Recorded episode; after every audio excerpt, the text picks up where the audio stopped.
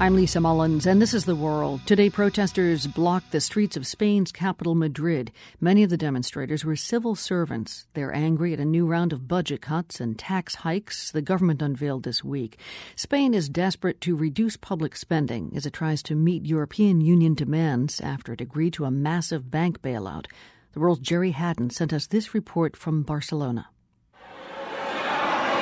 Silencio, por favor. When Prime Minister Mariano Rajoy went before Parliament to lay out his latest austerity measures, things got ugly quickly. Opponents jeered and interrupted him, but Rajoy delivered the painful news regardless.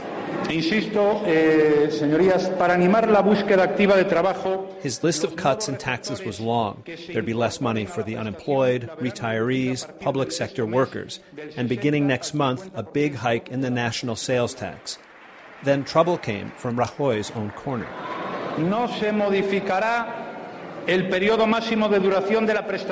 As Rajoy was explaining how the unemployed would have benefits reduced after just six months, one of his supporters shouted out a rather more vulgar version of screw them.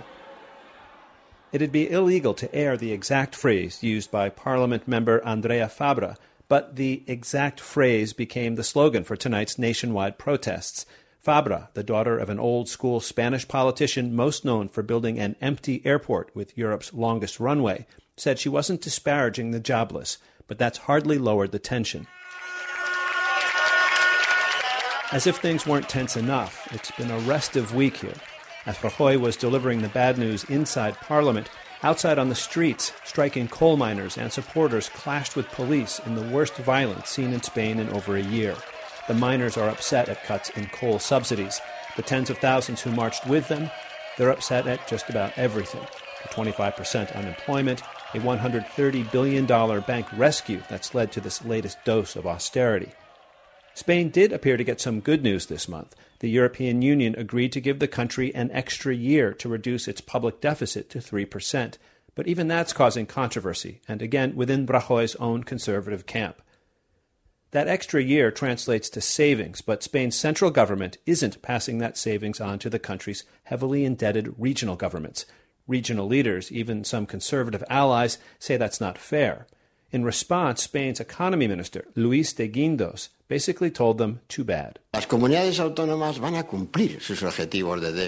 The regions are going to meet the deficit targets we've put in place for them, he said. They're going to meet them, regardless of their political stripes.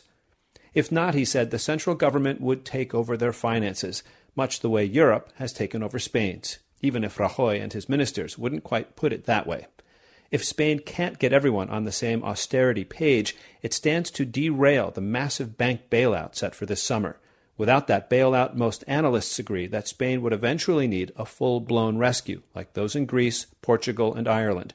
But many economists also believe that the latest government cuts will only deepen Spain's recession which could also force Spain to seek a rescue. For the world, I'm Gerry Hadden in Barcelona.